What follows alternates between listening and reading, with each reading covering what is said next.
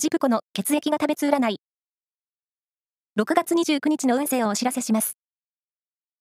監修は、魔女のセラピー、アフロディーテの石田も M 先生です。まずは、A 型のあなた。新しい交友関係が広がる日です。お礼の連絡は忘れずに。ラッキーキーワードは、ペットショップ。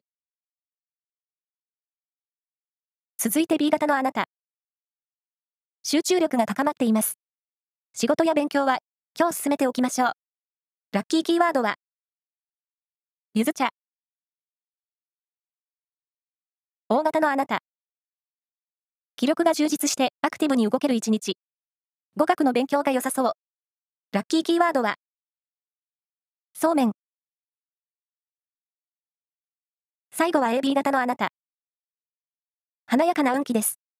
待ち望んでいた朗報や嬉しいニュースがありそう。ラッキーキーワードは、ステンレスタンブラー。以上です。